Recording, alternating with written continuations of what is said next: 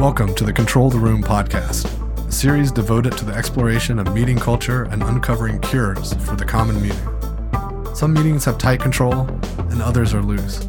To control the room means achieving outcomes while striking a balance between imposing and removing structure, asserting and distributing power, leaning in and leaning out, all in the service of having a truly magical meeting. Thanks for listening. If you'd like to join us live for a session sometime, you can join our weekly Control the Room Facilitation Lab. It's a free event to meet fellow facilitators and explore new techniques so you can apply the things you learn in the podcast in real time with other facilitators. Sign up today at voltagecontrol.com slash facilitation dash lab. If you'd like to learn more about my new book, Magical Meetings, you can download the Magical Meetings Quick Start Guide, a free PDF reference with some of the most important pieces of advice from the book. Download a copy today at voltagecontrol.com slash magical dash meetings dash quick dash guide. Today, I'm with Tricia Conyers, the founder of Island Inspirations, where she is a meeting designer and facilitator. She is also creator of Facilitating Engagement, a course available at Voltage Control Learn and part of our facilitation certification training.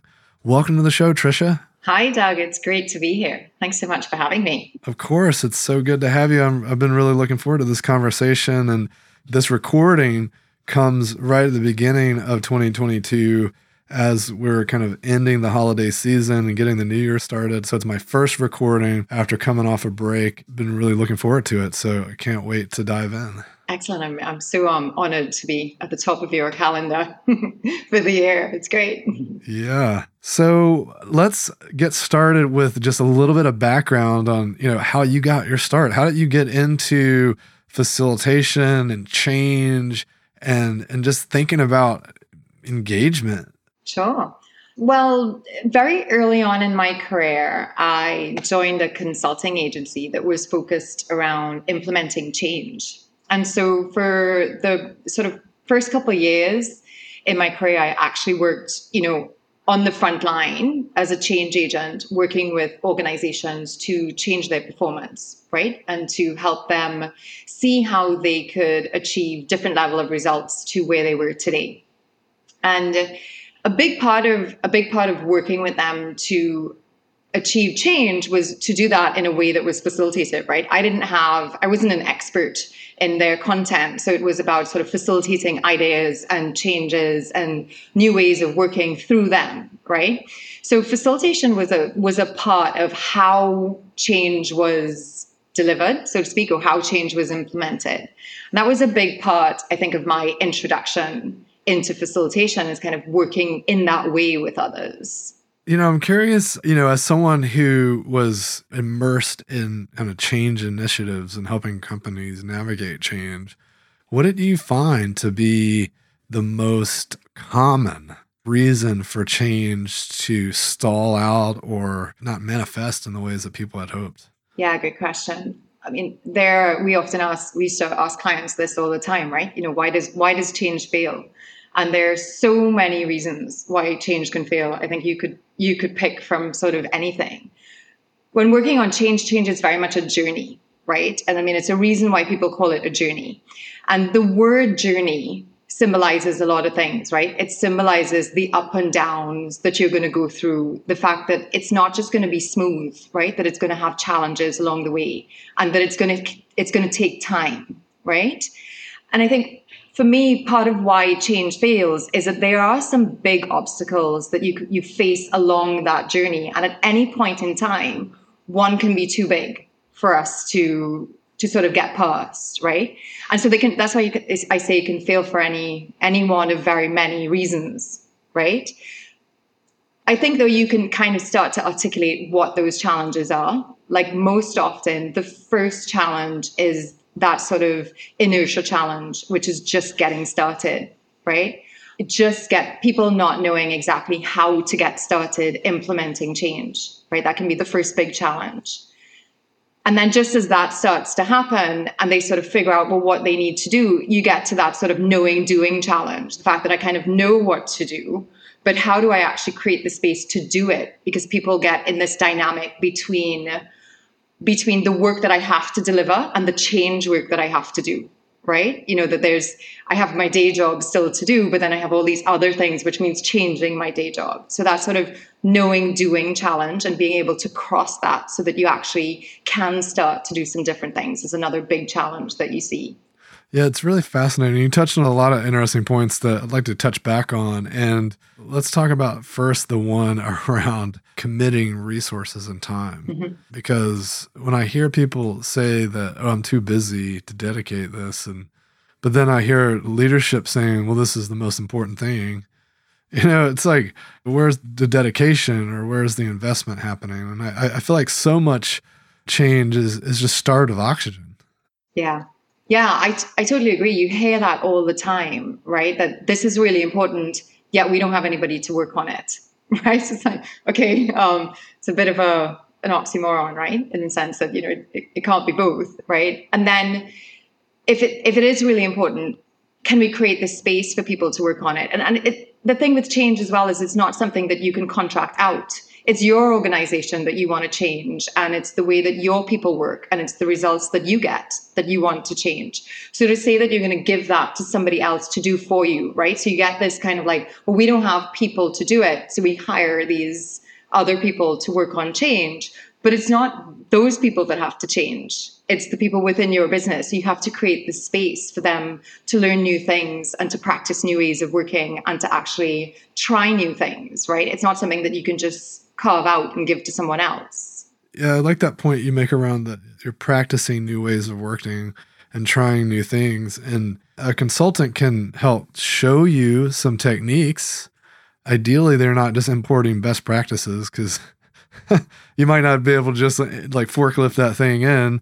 So ideally, if there is a consultant, they're showing you different mindsets and different mm-hmm. ways to think about it. But if people aren't practicing and trying these things out and learning and reporting back, then you don't build that capability. Right. They have to build a muscle, right? Um, they have to build the muscle to be able to do it themselves, and they can't just. Uh, there's a great, a great benefit of having external perspective and consultants who kind of can help you rethink things or see things a different way. Right, that external perspective is a great um, catalyst for change to sort of see see things differently. But ultimately, people have to figure out what works in their organization in their culture and how it works for them. So they have to have the opportunity to to practice and try new things and build their own new ways of working and rituals around what they want to change so that they they see the impact of it right? They have to go through the learning loop for themselves of mm-hmm. of exploring and trying and reflecting and seeing the connections which is my point about why you can't contract it out right? They have to be involved in it yeah, you, you can't completely outsource it, you know. Yeah. And I, I would say and one thing that is critical is that accountability piece. Like where do we or who is responsible for creating this moment of reflection, this check-in time where we're making sure we're making progress? Yeah. Yeah. Right. Like if we are going to try this stuff out, how often are we going to reflect back and go, what's working, what's not working, what have we learned? And, you know, whether that's a consultant that's helping do that mm-hmm. or someone internally, if we don't have a dedicated resource that's doing that, then, you know, it's probably just disorganized. Um, like throwing stuff at the wall and you know and not even checking to see if it's sticking yeah i mean just like you said i mean that's the big reason right there why change fails right is because we don't take the time to sort of reconnect it to how we work and to embed that in the way that we work so that it doesn't happen again or even to share those learnings outside of just the team that we work with so that others can benefit from it right we're so caught up in the busyness of doing every day and delivering things that that we don't close the learning loop right which is a big reason why change fails I love this closing the learning loop piece. And I think the other thing to think about on the on the, on the learning loop is can you tighten it? Like how can we you make that learning loop faster? Mm-hmm because the quicker that you have data, you know, and data can sound frightening to some people, but just like knowing whether or not this thing worked or not, you know, it can be as simple yeah. as like, did we enjoy that? did it? Did we get good ideas from doing this? Uh, was this painful? Was it easy? And if we're uh, the, the quicker that we can measure and understand, you know, the impact of something, the quicker then we can pivot and try something different. Absolutely. I think that just the word that you've used, the rhythm of doing that, right? The cyclic rhythm of going through the kind of what are we going to try, try it, and then reflect on if it worked, right? And being able to do that in a frequency that helps us move things forward right? Like we always say when we work in change as well, it's like you can make huge improvements in a daily meeting so fast because you get a chance to do it every day and reflect. But you know, that quarterly QPR session that you have, you get four chances in a year, or your strategic planning, you get one chance every year, right? So that frequency has a big impact on your ability to close that learning loop, right? And to to keep going through that. Frequency of just occurrence. Yeah. It's an interesting phenomenon and um, there's lots of implications of that, right? Like we have these cycles, for instance, like business quarters, right?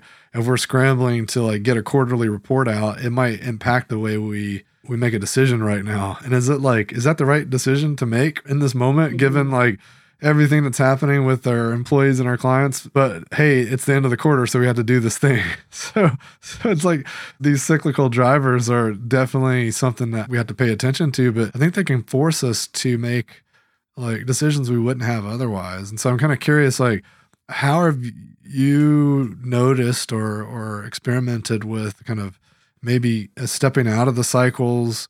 or even learning at a different rate than the cycle? Because you mentioned the quarterly meeting.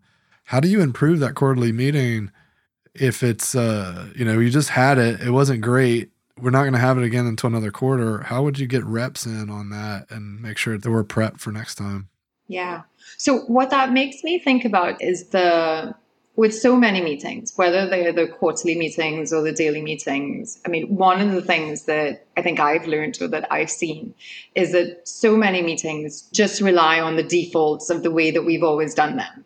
And those defaults for me can sort of spread to many things, right? I, I mean, they can be as simple as we default to a 60 minute meeting because Outlook gives us a 60 minute standard option when we open to set a meeting, right? So people default to 60 minutes or, you know, if you're in a meeting, they default to having a presentation and then having an open conversation instead of anything else or they default to you see it all the time like in your outlook calendar kind of people default naming meetings to who's there and how frequent right? The weekly leadership team meeting for example. And it's the same thing with with those kinds of because it's a quarterly meeting doesn't mean that we have to wait until the quarter to practice something or to pilot how it will work next time right? So if we can if we can start to sort of break the status quo of how we do things and just assume that the default means that hey we can't we can't try this again until next quarter right? It means that we'll wait right? But if we can get people sort of letting go some of those assumptions around defaults, then we can start challenging, well, let's try this, so let's pilot this, so let's role model how and see how it would work, right? And I think that's the benefit, sort of just shifting that mindset that that's the only time that it can happen, or that's the only way that it can work, right? And I think that's one of the big things in change as well is helping people to shift their mindset about what they believe is possible, right? So they just go to those those defaults all the time, the way it's always been the way we've always done it. Yeah, it's interesting because it comes back to something we were talking about in the pre-show chat, and this notion that um, I, I started thinking about it as in this notion that change can be almost fractaling, right? Because you've got these tiny little micro changes that can add up to be a real big, big change, and people tend to focus on the big changes and almost ignore these tiny ones that can be the source of quite drastic change. And I think focusing on some of that stuff can be really powerful because those are the moments where we get to practice and learn and reflect and and make those shifts. And also, specifically in the pre-show chat, you were talking about change can actually start in meetings. Mm-hmm. Right. Like the way we're changing behaviors, the way we're talking about projects, the way we're even imagining this big initiative it's going to impact how the initiative comes out, right? And how we even talk about possibilities and shift our mindsets. And the thing I wrote down is that often change is scary. People are afraid of the big change, right? And so if you normalize it by making these tiny shifts, it's not quite so scary. Yeah. And then once people feel the momentum and understand what it means, then they become more comfortable with it. So I, don't know. That's that's kind of what was bubbling up for me as I was listening to some of that. I'm really curious to hear your thoughts on these kind of local micro changes and how that could benefit folks.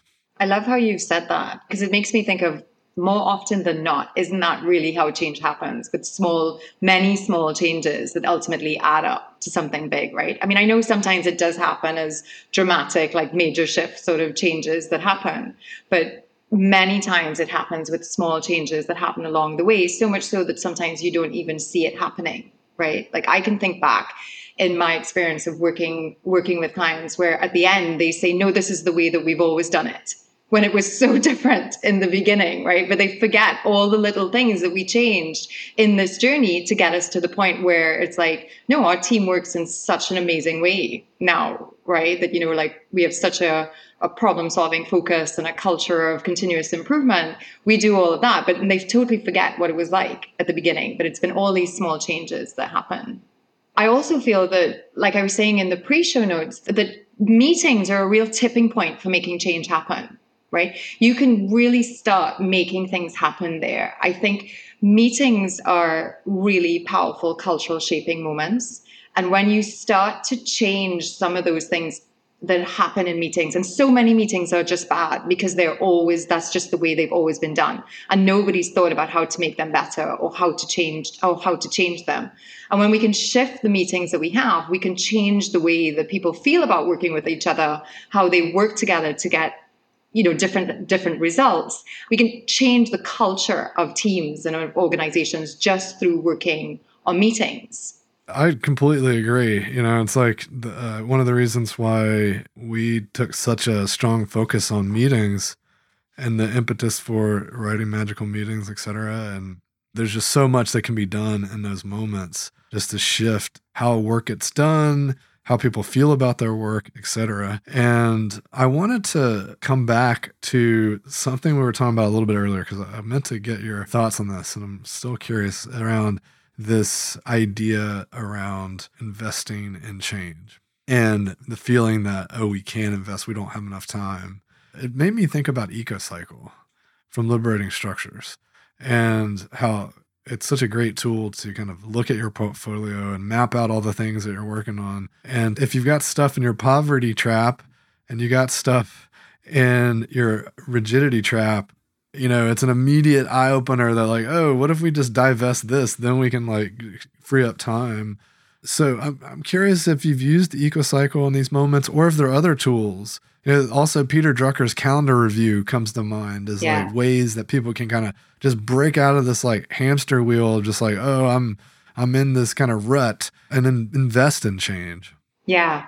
Yeah, no, I love EcoCycle as a as a way of thinking about that as well. And I think one of the things that makes me think about that you were that you were touching on before is the fact that it is scary. And even when you use something like EcoCycle, the the letting go of the things that you need to let go. And the thing with change is it takes a lot of courage, right? So we have to trust that we recognize that that is where it is. And we do need to let that go and create space for something else to happen, right?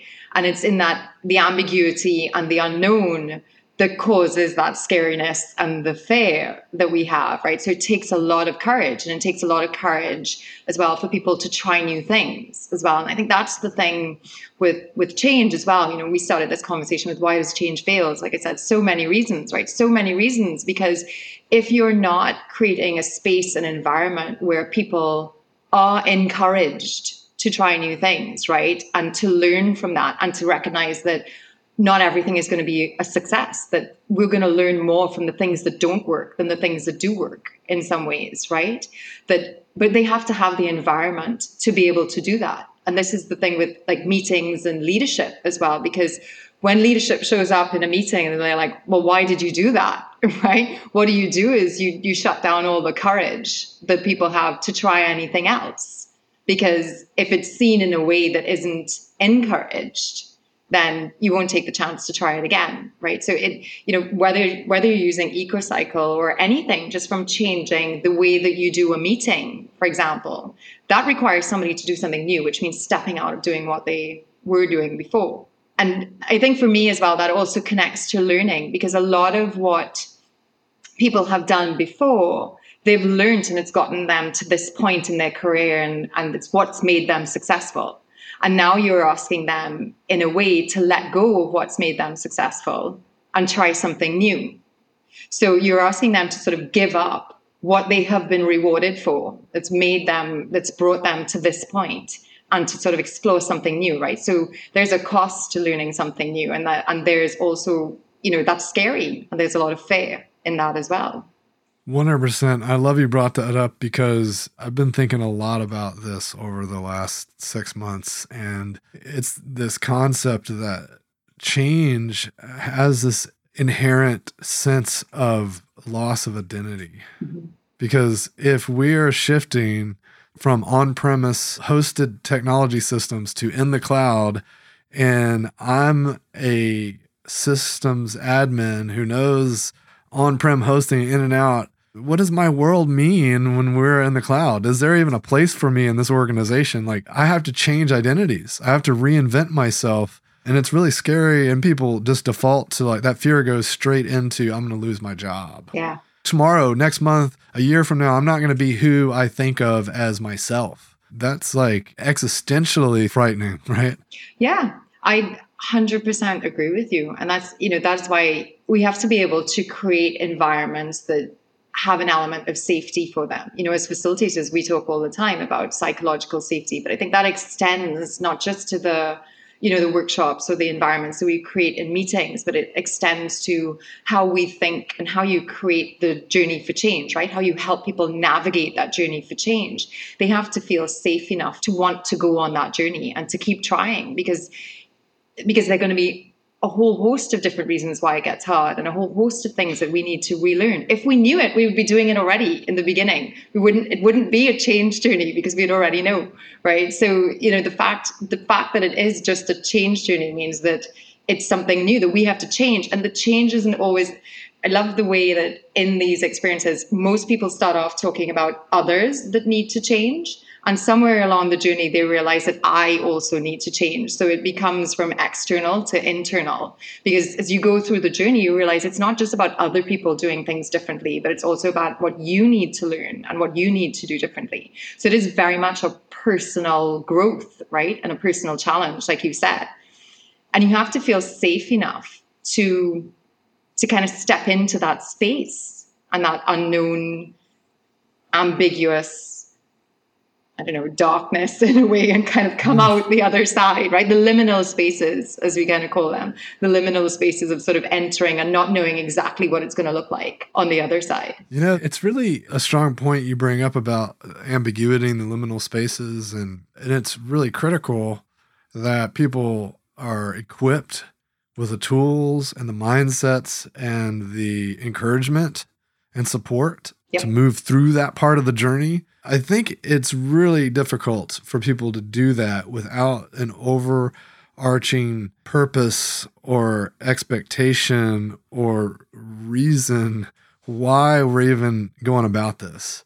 And if that's at all shallow or ill conceived or poorly communicated, mm-hmm. I think that really does a disservice to any of the work, you know, because if people are in that liminal space and they start to doubt and then they don't have that bedrock of of what's unifying us? Ooh that's that's treacherous. Absolutely. I think you know belief is one of the first things that we have to create for people to even want to go on the journey right? They have to believe not only you know the team the organization that we're going to be in a better place but i'm going to be in a better place that i'm going to i'm going to learn from this that i want to see this be different right? So they have to have a personal level of belief that it can happen and that even mm. going on this journey is going to be a positive thing, right? Something that I want to do. So that belief and that purpose, if you said that kind of belief and that purpose, they have to have that to make it meaningful for them. So that in all of those difficult moments, like you said, you kind of that's what you fall back on, right? That you remember that rock that you have that kind of keeps you keeps you kind of pushing through those difficult moments.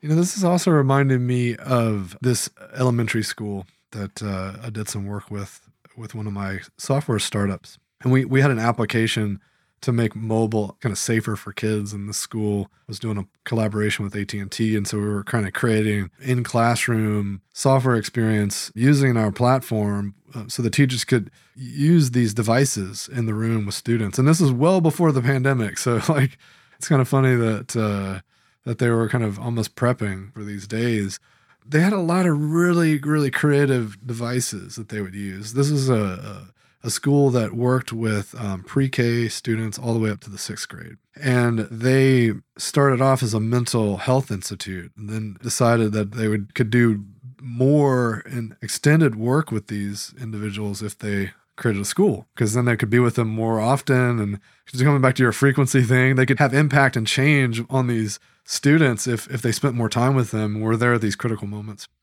and so, because of that, there was a lot of cool techniques that, that you saw throughout the daily interactions. And I know this is a long story, so, so I'll get to the end here really quick.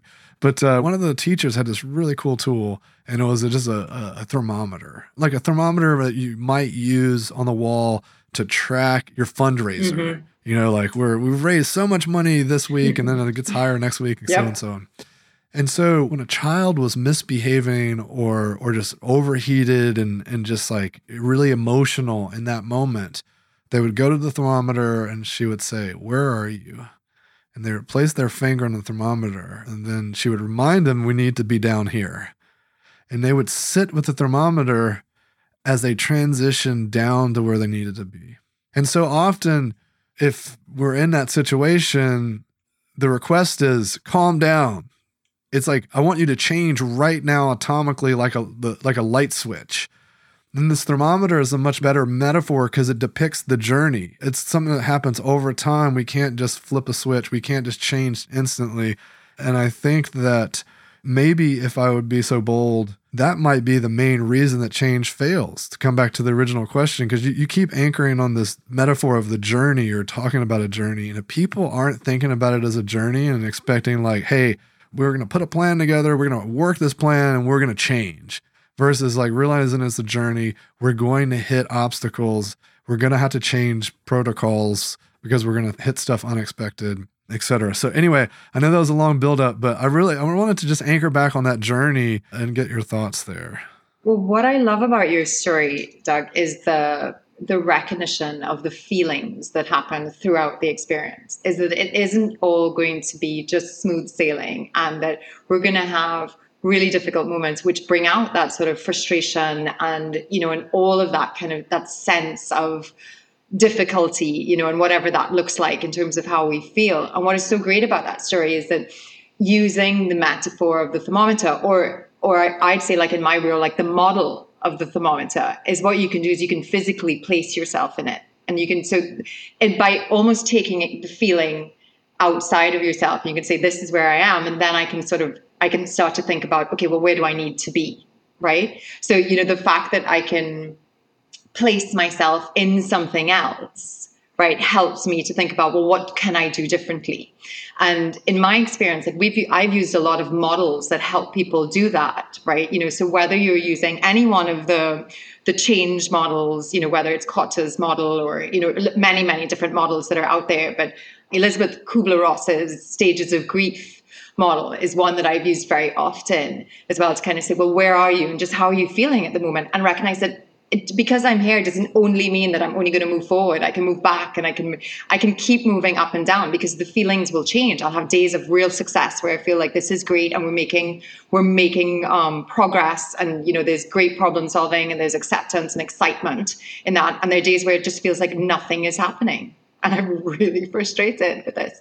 And that's why it's, it is such an experience for people, right? Because it is that that journey of not only kind of what we're going through as a collective together, but recognizing that each person individually is going to have a journey in that as well. And they're going to have feelings associated with it and, and just a reaction to kind of what's happening day to day as well. It's so important. And you kind of touched on another thing I was thinking about with regards to the journey, which is this notion that it's difficult to get started. Like a lot of times people have issues. You mentioned the inertia earlier, or, you know, there's startup energy and, you know, how do we even just get out of the gate?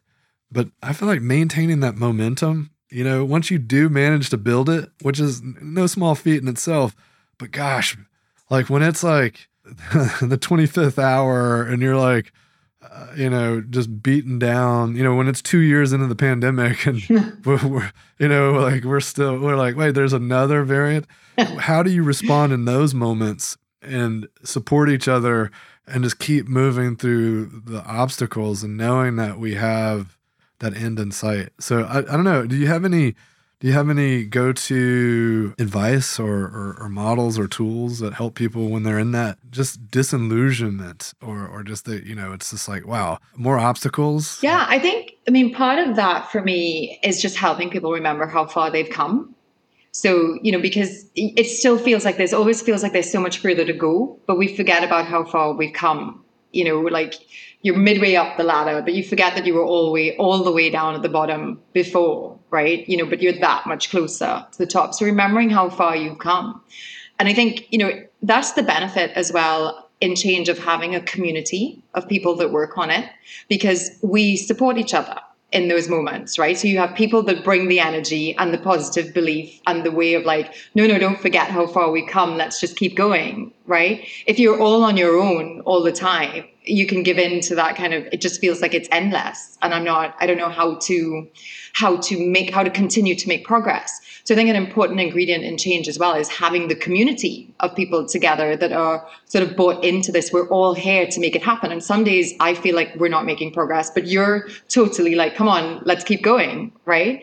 And I think so. I think that's really important in those moments as well. And I'm sure there are lots of models and tools and things that people can do, but I think it just comes down sometimes to the emotional support that you get from the community when you when you're there and people are giving the encouragement, they're sharing the positive mindsets and they're, you know, sharing the kind of just that that motivation to keep going and to keep the momentum going. Yeah, that positivity is is really important. I think that oftentimes, especially when it's a big change initiative and we're kind of focused on the big prize, it can be easy to forget to celebrate the small victories. Mm-hmm and that can to your point like looking at our progress to date is really important and if we're celebrating along the way then we've got our trophy wall that we can point back to and say hey this is like this is good and maybe even some of the failures were fine mm-hmm. too yeah. Rather than having this feeling of we've been beat down by all these failures like look at how much we've learned. So how, how do we frame what's happened as a lens toward where we're trying to go? Yeah absolutely. I think the learning from you know the like we said earlier the successes and the failures are, are so important and just recognizing that they've all been part of bringing us to where we are right? I, I think you know what you hit on there as well is that again because we're often just so busy in our lives and in our work and there's always so much to be done we rush past the celebrations of how far we have come right? We don't take the time to sort of recognize what it means and what the significant changes that's happened, which is what you you were saying earlier. It's it's about all these little changes that happen along the way, but sometimes we don't even recognize that they've happened because we haven't we haven't looked back at them to see where we were before that, right? So the the recognition and the celebration of just seeing where we are at and the pausing to do that is so important in the journey. Otherwise, it just feels like it's only you can only see the big mountain that you're trying to climb ahead of you. You don't see how far up you already are, right? You know, it's like reminds me too of uh, liberating structures to come back to that, and in complexity also. If we're celebrating and taking the pause to acknowledge, it means we're also reflecting. Mm-hmm. And there's so much power in that reflection. And I feel like oftentimes people miss out on that because they're just executing the plan. Yep. And they didn't take the moment to just say, what do I think about what just happened? And we might readdress the plan. So I'm wondering how much reflection and debrief plays a role in the work you do. I think that's that's very critical to the work we do. And coming back to where we were talking about before in terms of frequency, that is on all of the frequencies in the sense of like working with people to change meetings, debriefing after every meeting right about what went well and what would you change in the next one right? So debriefing on the micro level of the event that just happened but then debriefing on a, on a, on a more macro level in terms of how far we've come. So you have to debrief at sort of different levels. Debrief or reflect i would say at at different levels right? On the the thing that just happened but also on where we are in the journey so far. So kind of making sure that you're reflecting on the the different horizons so to speak to help bring it all together right so debrief reflection definitely popular or a very common technique when you're thinking about creating learning environments and systems. And, you know, this is something that we've talked about, and you've mentioned that it's, it's kind of part of your journey and the work you do. And it made me think about the relationship between learning and, and change and how if you're going to experience any kind of change, you have to learn, right? Because the definition of change is like things aren't going to be the way tomorrow the way they are today. And so if they're different, we got to learn this different thing.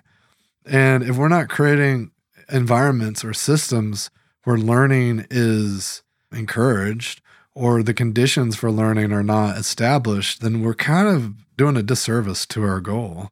And, you know, that's kind of what led Eric and I to develop the workshop design canvas because it's like, let's apply learning experience design principles to workshops and meetings and anything we're doing so we can kind of create these learning environments and whatnot. And so I'm really curious how that's shown up in your work because our experiences and what I have been noticing seems to align with a lot of stuff you've been talking about. So I'm really curious to see how that's how that's shown up around you know the need to support learning even when people aren't specifically trying to skill build. Yeah I, I, think the whole like you said the whole change journey is built on the premise that we're going to be learning new things along the way right?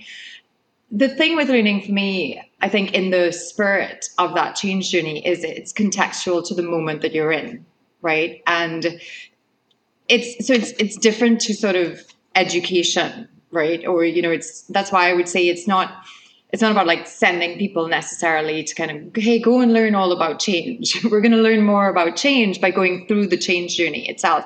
And by taking moments in time where we say okay well what do we need now? Right? What is it that's missing now that we need? And let's let's sort of figure that out and let's apply that here. So it there's a connection with what's actually happening i think that's important to make to create the environment for learning right? As opposed to an artificial construct for learning. I think it's it's relevant to what's happening in the journey right?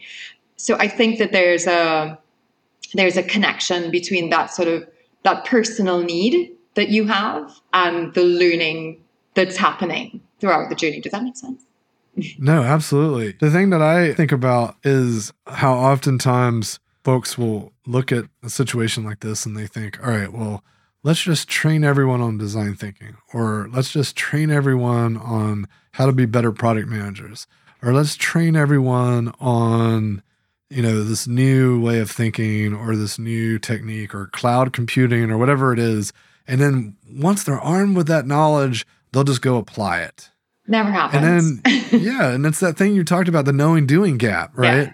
And i guess what i was getting at around and i think everything you, you said is really spot on the thing I was just really laser focused and think is so important is if we're going to have the change, then sure, we might give them the knowledge, but we also need to be working through applying it and then reflecting and rinsing and repeating. It's that journey you talked about. Because if it's not, that journey's not happening and it's not being monitored and we're not setting up the conditions in that journey for really good learning, then it's going to set it up for failure. Yeah. I mean, like you said, I think, you know, more often than not, you you send people on these courses and they they come back and things are exactly the same because there's no there's no connection between the work that they're doing and the application of that knowledge and those things need to come together so learning in a way has to be at the right moment right and it has to it has to have the the sort of personal agency in it that you know i have to i have to need it so that I've like, okay, okay, yeah, now I understand this thing. Now I'm going to go away and try it, and I'm going to see if that works for me, right? So I I have to have that kind of relationship with the need to learn it to really shift for it to shift for me. Otherwise, I'm gaining knowledge, which is a very interesting thing to do as well. But I don't know that I'm necessarily learning something new in the way that I think that you and I are talking about it in the, in the way that it's needed to achieve change. Yeah, you know, it's like coming back to the knowing doing gap. You're gaining knowledge, but you're not changing behaviors. Right, because right after that knowing doing gap is the doing being gap, right? Right after the right after you kind of know it but it's kind of now i now i do it but kind of have, have i really sort of almost do i really understand it? Am i can i be it rather than just know what to do? So right after that sort of knowing doing moment is that sort of you know that shift into the being kind of space and the living it space which is where you're really bringing that learning into how you work right? And how what you believe, how it's changing. In a way it's changing you, the beliefs that you had before about what was possible and now you're doing it in a different way. So you believe something different about it. Yeah it's almost like these layers right? Like we got to understand how to integrate it. Mm-hmm. and then once we understand how to integrate it then we have to internalize it. Absolutely. And we have to get to the point where it is like you say it kind of it lives inside of us right? So that it becomes in a way the our new way of being so that we kind of use it to almost thrive and continue to kind of go forward right? That it becomes that the the base the new baseline in a way. Yeah you know you mentioned kata earlier and I, I feel like to me that's such a powerful model for making some of these shifts. Just because it's got that cadence built in of like well we're going to set this destination and then let's just like regularly on schedule, mm-hmm. just kind of see what's going on. And the whole point is to just constantly see what's going on. And so, like, we can be proud that we did that thing that we were supposed to, which was see what's going on. And so, the whole process is kind of designed around integrating. And if you do enough integration, then naturally in, internalizing being is like an artifact, right? Because mm-hmm. you just more and more you rehearse it. Yeah. And the thing that you're making me think of, which you know, it's a little bit different what you're saying, but where we started this conversation off around facilitation is I think facilitation is a really important part of making change happen because it isn't just like we've talked about, you know, the need for learning inside of change and the, the personal agency in it and people going, having the courage to try new things. It's all about can you create a space where people will step into that unknown, right? We'll step into those sort of liminal spaces. And I think for me, that's where facilitation has really played a key role because it's not about telling people what to do, right? I, you don't, I don't have the answers. You don't exactly know how this is going to pan out and you can't tell people or you know kind of force them to go on this journey they have to want to be there and they have to want to go through the personal discovery that's going to happen in it as well and i think facilitation is such a a powerful let's call it a tool but to making that happen right? Because it's about what we do as facilitators is create the space i think where we can really ignite the thinking of other people where they can start to think about how they can see things differently right? And they can as a as a group and individual have these moments of sort of aha and discovery that makes them feel excited to go forth and try something new right? I think when we are when we're at our best at facilitators that's what we unlock in people. We unlock that that new thinking and that that passion for action and excitement. So that very much for me facilitation is a part of making change happen because i'm in a role as a change agent as well. You're you're never the leader and you have no um no authority for anyone. So it's about how do you how do you create spaces and engage people so that they are excited and encouraged to want to go forward and try new things? So awesome. I couldn't agree more and think that facilitation holds so much in respect to where the future might go and where we might see things unfold. And it's really fascinating too, because I think so much of the discipline and the community around facilitation is somewhat of an emergent thing. Like it's it's been it's you know the word's been around for a while but a lot of these techniques and a lot of this thinking is building upon skills that people have built through different routes and, and different different roles and different perspectives but we're starting to see them emerge as a new a new discipline of their own which is really fascinating. So i guess i'm curious i want to segue that to a question which is as you think about facilitation as you just defined it and perhaps this trend that it's becoming more popular and more of a known resource where it's like companies will you know eventually hire facilitators and give them those titles and it becomes a much more kind of accepted and, and known role within organizations. What do you think that unlocks? What do you think that creates and opens up for organizations and, and even just society as a whole? Yeah, well, I think for me, it really what it means is about getting the best out of everyone when you create that, you know, and if we can if organizations have uh, think about think in that way about you know having facilitators whether it's for meetings or workshops or whatever or, or as part of the change experience right?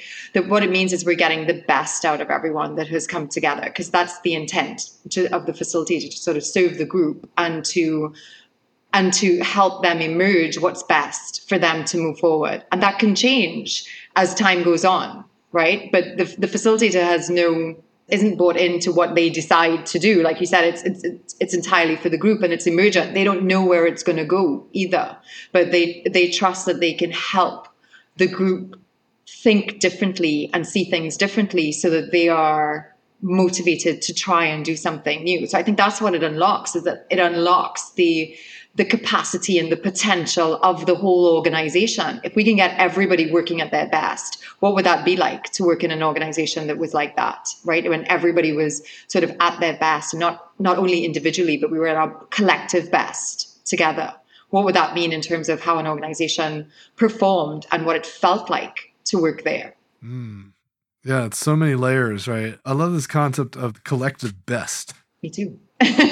so, you know, I think we're kind of coming up on our time here. So I wanted to make sure that we gave you an opportunity to leave our listeners with a final thought. Well, I think my my final thought would be that you know, we've spent our time talking about talking about change and I think change is inevitable. You know, as we've seen huge change in the last 2 years, in the world alone in terms of so many different things and in the way that we've people work and in the way that people feel about so many different topics. So change is inevitable. And I think and I think we just have to recognize that the process of change is not easy and it's not just a it's not just a, a sort of a get on the bus and then get off at the next stop and it's all change. It, it, it is a journey. And that's why, you know, we often refer to it like that. So I would say change is inevitable and change is a journey. And I do really believe, I personally believe that facilitation is a, is a really important, if you want to call it tool or skill that helps navigate that process of change. So I think that is a really important success factor to helping you be successful on your on your change journey. Fantastic. Well, you know, it's so awesome to have you on the show and chat with you today and I certainly enjoyed it. Look forward to talking again soon and getting the course launched. Probably by the time this airs, it will be launched. It's been a pleasure chatting with you as always and hope to talk to you soon. Thank you so much, Doug. I've appreciated being here. It's been great. Thanks for joining me for another episode of Control the Room. Don't forget to subscribe to receive updates when new episodes are released. And if you want more, head over to our blog where I post weekly articles and resources about working better together. VoltageControl.com.